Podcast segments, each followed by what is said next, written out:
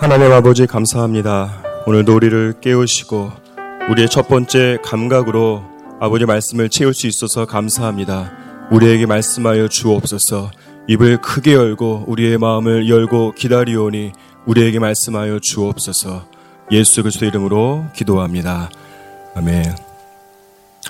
하나님의 말씀은 잠언 5장 1절에서 14절까지의 말씀입니다. 아, 저와 여러분이 한 절씩 교독하도록 하겠습니다. 제가 먼저 읽겠습니다. 내 아들아, 내 지혜에 주의하며 내 명철에 내 귀를 기울여서 근신을 지키며 내 입술로 지식을 지키도록 하라.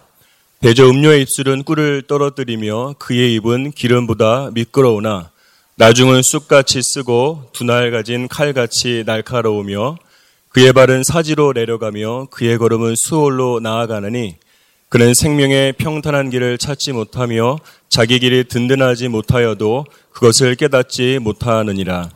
그런즉 아들들아 나에게 들으며 내 입의 말을 버리지 말고 내 길을 그에게서 멀리하라. 그의 친문에도 가까이 가지 말라. 두렵건대 내 존영이 남에게 잃어버리게 되며 내 수완이 잔인한 자에게 빼앗기게 될까 하노라. 두렵건대 타인이 내 재물로 충족하게 되며 내 수고한 것이 외인의 집에 있게 될까 하노라. 두렵건대 마지막에 이르러 내 몸, 내 육체가 쇠약할 때에 내가 한탄하여 말하기를 내가 어찌하여 훈계를 싫어하며 내 마음의 꾸지람을 가벼이 여기고 내 선생의 목소리를 청종하지 아니하며 나를 가르치는 이에게 귀를 기울이지 아니하였던고 많은 무리들이 모인 중에서 큰 악에 빠지게 되었노라 하게 될까 염려하노라 아멘. 아, 그 누구도 나는 이 죄에 대해서 안전하다라고 말할 수 없는 죄가 바로 간통입니다. 하나님의 마음에 합한 자라고 하는 아, 사람의 평가가 아니라 하나님의 인정을 받았던 이 다윗마저도 그 앞에 아, 무너진 것이 바로 간통입니다. 죄 중에 있는 사람들을 말씀으로 깨우치지 않으면 그 죄인들의 피값을 책임져야 한다고 늘 부르짖던 아, 목회자 한 분이 오히려 간통으로 한 성도를 죄악 가운데 또한 빠뜨렸습니다.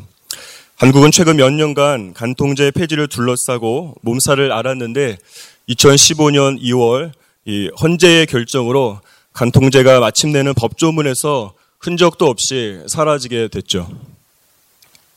하지만 우리 모든 인간의 양심, 그 믿는 자들의 마음에는 하나님께서 성령의 손가락으로 직접 써놓으신 그 무엇으로도 폐지할 수 없고 영원히 사라지지 않을 뿐만 아니라 그리고 부인할 수 없는 한 가지 법이 인간의 양심과 우리 믿는 자들의 마음에는 있습니다. 성경, 하나님의 말씀이죠.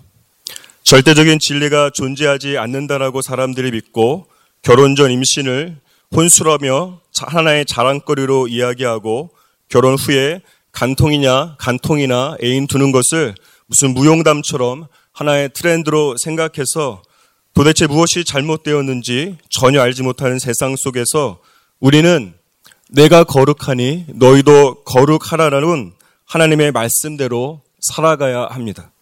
그래서 이, 이 음란한 세대 가운데에서 우리 자신이 하나님의 메시지가 되어야 합니다. 오늘 본문 말씀은 자문에 기록된 이 아버지가 아들에게 주는 열 가지 교훈 중에서 여덟 번째 레슨으로 그 주제는 무엇인가 하면 간통에 대한 경고입니다. 먼저 1절과 2절 말씀을 다시 한번 다 함께 읽어보도록 하겠습니다. 시작. 내 아들아, 내 지혜에 주의하며 내 명철에 내 귀를 기울여서 근신을 지키며 내 입술로 지식을 지키도록 하라. 내 아들아, 내 아들아라고 하는 표현은 잠언 1장에서 31장까지 아, 반복적으로 굉장히 많이 사용되고 있습니다. 그런데 성경에서 이 반복이라고 하는 것은 이 문학적인 수사를 넘어서서 아주 중요한 영적인 의미가 그 안에 담겨져 있는 겁니다. 하나님께서 그 반복을 통해서 내 아들아 라고 하는 이 반복을 통해서 우리에게 하시고 싶은 말씀이 있는 거예요. 크게 두 가지 의미가 있다라고 생각합니다. 첫 번째는 하나님 아버지께서는 우리를 절대로 포기하지 않는다라고 하는 겁니다.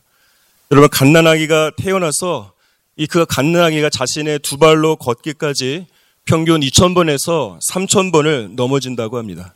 그런데 그 아이의 아버지는 그 3,000번을 절대로 지겨워하지 않고 쓰러지면 일으키고, 쓰러지면 일으키고, 쓰러지면 또 일으키고, 상처가 나면 싸매고, 드디어 그 아이가 첫 발을 내딛는 그 순간 환호성을 지르는 것이 아버지죠.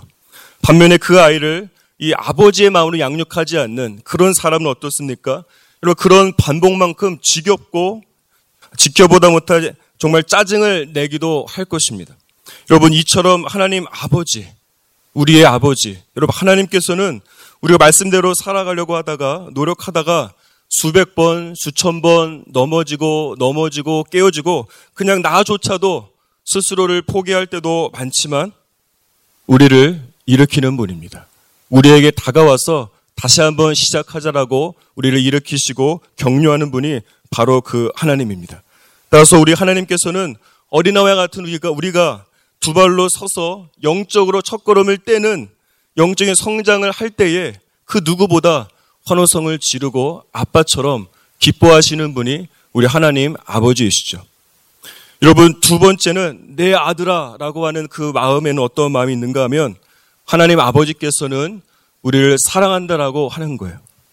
우리가 성경을 읽을 때 이 말씀을 그냥 수많은 의무가 무엇을 해야 하고 하지 말아야 된다라고 하는 이 수많은 의무가 담긴 법조문처럼 여러분 대한다면 여러분 그냥 그것은 그야말로 그냥 글자만 읽어 내려가는 거예요. 그리고 중요한 것은 그 글자 안에 담긴 하나님 아버지의 마음 우리가 알아야 합니다. 특별히 오늘 이 본문의 첫 단어인 내 아들아, 내 딸아, 라고 하는 이 말씀에 담긴 하나님 아버지의 마음 무엇입니까? 이 말씀을 묵상할 때에 한 장면이 아, 떠올랐습니다. 아, 저희 아버지께서 그 어머니와 함께 그 3개월 전에 이 이틀 간격으로 아, 주님의 부르심을 받고 소천하셨습니다. 그 이후에 제가 이 두 분의 유품을 정리하는 슬프지만 아, 의미 있는 시간을 지금까지도 보내고 있는데 아, 그 과정에서 저희가 아, 최근 이 아버지의 이 손때가 아주 잔뜩 묻은 노트 하나를 제가 발견했습니다. 그 노트를 열어보니까 이 모든 가족들의 사진이 다 붙여져 있고 그 밑에는 한 사람을 위한 모든 한 사람 한 사람을 위한 기도 제목들이 이 아버지 특유의 필체로 아, 기록되어 있었죠. 그리고 아버지가 써놓은 그 저의 아, 저에 대한 기도 제목을 보는 순간 정말로 아, 눈을 뗄 수가 없었고 왜냐하면 이 말수도 많지 않은 분이 사랑하는 아들을 위해서 내 아들아 사랑하는 아들을 위해서 하나님께 얼마나 많은 기도의 말을 하셨을까라고 하는 그 마음이 그 안에 느껴졌기 때문입니다. 그래서 40대 중반을 넘긴 아, 저였지만 이 아버지 내 아들아라고 부르는 아버지를 생각하면서 홀로 한참을 울고 또 울었습니다. 여러분, 내 아들아, 내 딸아. 여러분, 짧은 한 단어에 담긴 의미가 그런 것이 아니겠습니까? 여러분, 1절을 한번 보시면 제가 다시 한번 읽어보겠습니다. 내 아들아, 내 지혜에 주의하라. 내 아들아, 내 명철에 내 귀를 기울여서 근신하라. 내 아들아, 내 입술로 지식을 지키도록, 지키도록 하라. 여러분, 하나님 아버지, 하나님 아버지의 사랑이 울 수 있는 여러분의 되기를 주님의 이름으로 축복합니다. 3절에서 6절까지 말씀을 다 함께 읽어보도록 하겠습니다. 시작. 대저 음료의 입술은 꿀을 떨어뜨리며 그 입에 보다 미끄러우나 나중은 쑥같이 쓰고 두날 가진 칼같이 날카로우며 그의 발은 사지로 내려가며 그의 걸음은 수월로 나아가나니 그는 생명의 평탄한 길을 찾지 못하며 자기 길이 든든하지 못하여도 그것을 깨닫지 못하느니라. 여러분 오늘 본문 말씀은 한마디로 요약하자면 이 8절에 기록된 것처럼 음료, 음료를 피하는 것에 대해서 말씀하고 있어요. 우리가 방금 읽은 3절에서 6절까지의 말씀은 이 음료를 피해야 되는 그 첫 번째 이유를 아, 기록하고 있는데 그것은 다음과 같은 음료의 세 가지 특징 때문에 그렇습니다. 3절에 기록된 이 음료라고 하는 것은 기본적으로 이 외간 여자를 의미합니다. 그리고 다른 사람의 아내 혹은 창녀를 뜻하기도 하죠. 여러분 첫 번째로 음료라고 하는 것은 이 음료의 입술은 정말 꿀처럼 달콤합니다. 음료가 매력적으로 보이는 이유는 무엇입니까? 이 우리의 눈과 마음에 이 정욕이라고 하는 렌즈가 아, 삽입되었기 때문에 그런 겁니다. 여러분 사실 이 에덴 동산에서 이 하와가 열, 하와가 열매를 따먹었던 선악과는 다른 나무들과 비교했을 때 사실 외관상으로는 아무런 차이가 없어요. 더 특별하다거나 더 아름다운 나무가 아니라 그냥 그냥 하나님께서 창조하신 수많은 나무들 중에 하나가 바로 그 선악과에 불과했습니다. 그럼에도 불구하고 선악과가 정말 하나 하와가 선악과를 따먹게 된 이유는 된 이유는 무엇이 무엇인가 하면 하와 안에 하나님과 같이 되려고 하는 이 정욕을 가지고 있었는데 그 정욕의 렌즈로 선악과를 보았기 때문에 그런 겁니다.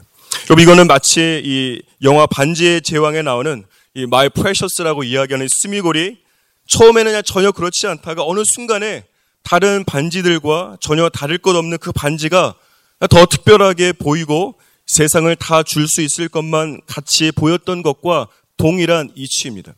이와 같이 여러분 아, 배우자와 음료를 생각해 볼 때 이 이 음료라고 하는 것이 여러분 전혀 특별한 것 특별할 것이 없거나 혹은 자신의 배우자 배우자보다 못함에도 불구하고 이 정욕이라고 하는 이 렌즈 때문에 정욕이라고 하는 이 마음 때문에 어떤 사람에게는 음료의 외모가 또 어떤 사람에게는 음료가 주는 이 위로의 말이 또 어떤 사람에게는 음료가 주는 친절한 행동이 모든 것을 포용해 줄 것 같은 이런 따뜻함 등이 그동안 결혼 생활에 지쳐 있고 이혼을 꿈꾸는 누군가에게는 부인할 수 없는 이 꿀과 같은 달콤함을 주는 음료의 입술이 될 수 있는 겁니다. 사랑하는 여러분, 여러분의 마음을 흔드는 음료의 입술은 어떤 부분입니까? 내 아들아, 내 딸아, 그 음료를 피하십시오. 그 음료를 멀리 하십시오. 여러분, 두 번째로 음료의 입은 매끄러운 기름처럼 거짓된 환상을 심어줍니다. 성경 안에서 보면 이 사단이 아담과 하와에게 선악과를 먹으면 하나님과 같이 될 것이라고 하는 이 잘못된 환상, 잘못된 메시지를 심어준 것과 같은 겁니다. 지금도 사단은 우리 마음 안에 이런 이러한 왜곡된 생각을 심어 놓습니다. 죽어있던 연애 세포가 살아나, 살아나는 것을 느껴봐. 이게 진정한 사랑이야. 너는 바로 이 사람과 결혼을 했어야 되는데 잘못된 결혼을 너는 지금 하고 있는 거야. 자식을 생각해서 결혼을 그냥 유지하고 이 사람과 선은 넘 지 않고 들키지 않고 연애할 수 있어. 정말 짜릿하지 않나? 이 사람을 만나면 너는 신데렐라와 같이 될 수 있어. 정말 매 순간 설레고 떨릴 거야. 음료를 보면 욕심이 생깁니다. 그리고 이 사람과 살면 그 기분이 어떨까라고 하는 생각으로 발전하고 불륜을 정말 아름답게 포장하는 이 대중매체 영향 때문에 간통에 대한 이 생각과 생각과 잘못된 환상이 행동으로 나타나서 어느 순간 나도 모르게 눈을 떠보면 음녀와 한 침대에 누워있는 자신을 발견하게 될 수도 있는 겁니다. 여러분의 귀에 들리고 있는 거짓된 환상은 무엇입니까? 내 아들아, 내 딸아, 음료를 피하십시오. 그리고 음료를 멀리 하십시오. 음료에게서 도망가십시오. 마지막으로 음료의 길은 죽음입니다. 5절 하반절에 보면 음료의 걸음은 수올로 나아간다라고 하는 표현이 있는데 이건 원어적으로 보면 음료가 이 한 남자를 자신의 제물로 삼아서 그냥 끝까지 붙들고 늘어져서 그 사람을 이 죽음의 길로 몰아간다라고 하는 뜻인 겁니다. 여러분 4절에 보면 음료의 입수, 음료 입술의 꿀은 쑥처럼 씁니다. 음료의 입은 두날 가진 칼과 같이 날카롭다고 말씀하고 있습니다. 여러분, 이것이 음료와 그의 유혹 앞에 여러분 무너진 사람의 결말이에요. 여러분, 사단은 선악과를 유혹할 때 그 선악과의 끝이 죽음이라고 하는 것을 끝까지 여러분 숨기고 포장하면서 하나님과 같이 될 거야, 될 거야라고 하는 꿀만을 주었습니다. 하나님처럼 될 거야라고 하는 꿀과 기름만을 계속해서 심어준 거죠. 이 죽음이라고 하는 칼은 숨긴 채. 이 음료의 특징은 무엇인가 하면 이 품에 감추인 비수를 절대로 보여주지 않고 있다가 결정적인 순간에 그 비수로 우리를 찌르는 게 음료입니다. 사랑하는 여러분, 꿀과 같은 달콤함으로 나에게 다가오는 사람이 있다면 기름 같은 매끄러운 말로 나에게 위로를 주고 환상을 주고 나의 마음을 설레게 하는 사람이 혹시 있습니까? 그 음료에게서 오늘 피하십시오. 그 품에 있는 빛으로 여러분을 죽일 수 있기 때문에 그 음료에게서 피하시기를 주님의 이름으로 축복합니다. 7절에서 14절까지의 말씀을 다 함께 읽겠습니다. 시작. 그런즉 아들들아 나에게 들으며 내 입의 말을 버리지 말고 내 길을 그에게서 멀리하라.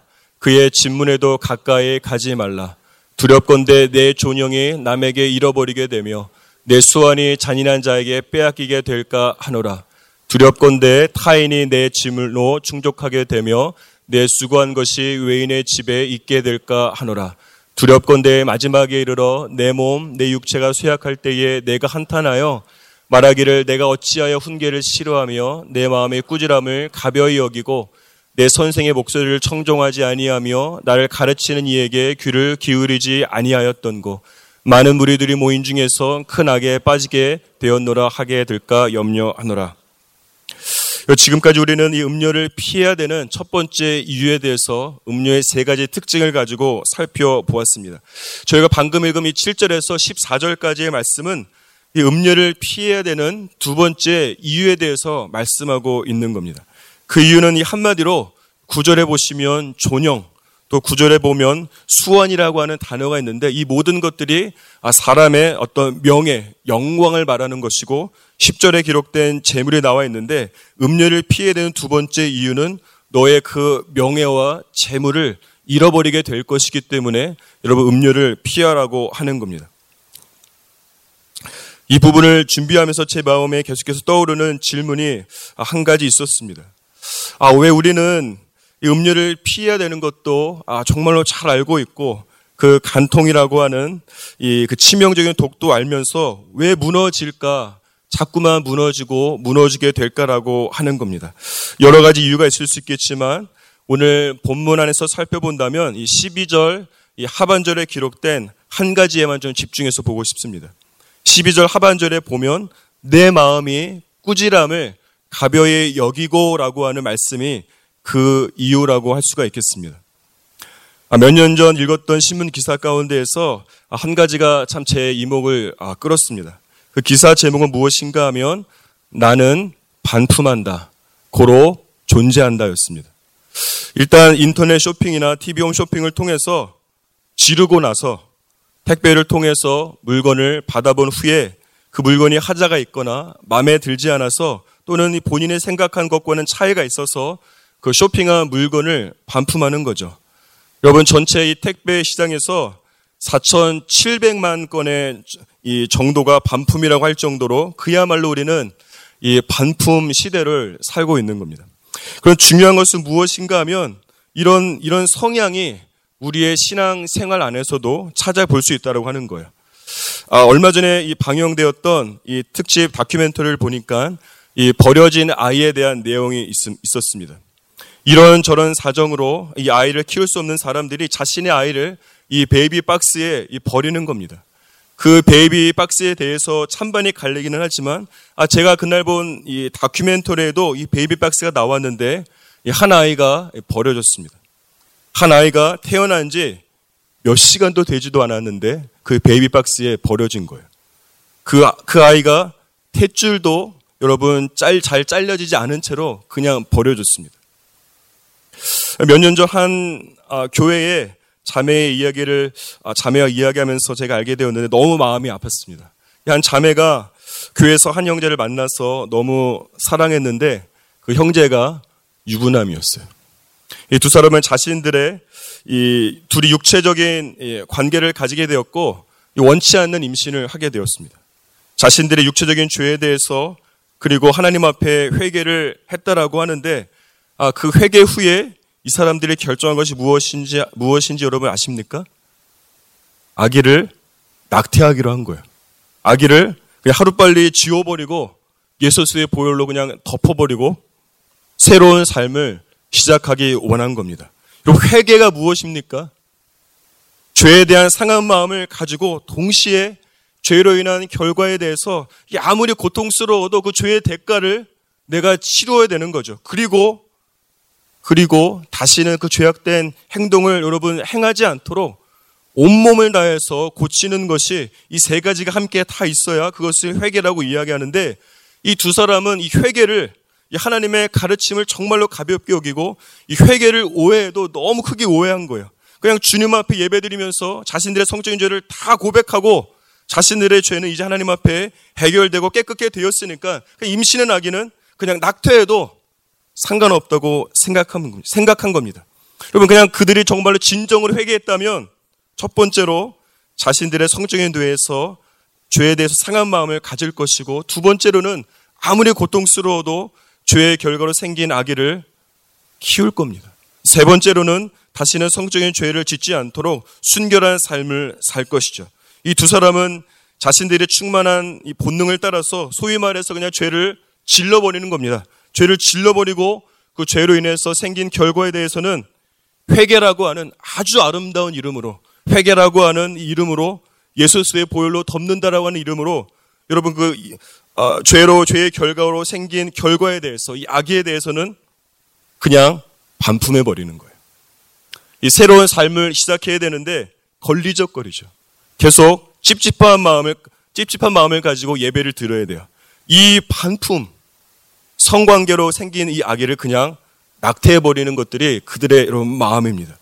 여러분 이런 태도가 여러분의 이 음란에 대한 여러분의 태도가 혹시 여러분 이 성적인 부도덕에 대한 여러분의 태도가 죄에 대한 여러분의 마음이 오늘 15절에 기록된 것처럼 꾸지람을 가벼이 여기고라고 하는 이 말씀처럼 그런 마음을 가지고 있는 것은 아닙니까? 여러분 위에 두 사람은 그 후로도 낙태를 세 번이나 더하면서 영적으로 반품 인생을 계속해서 살고 있어요.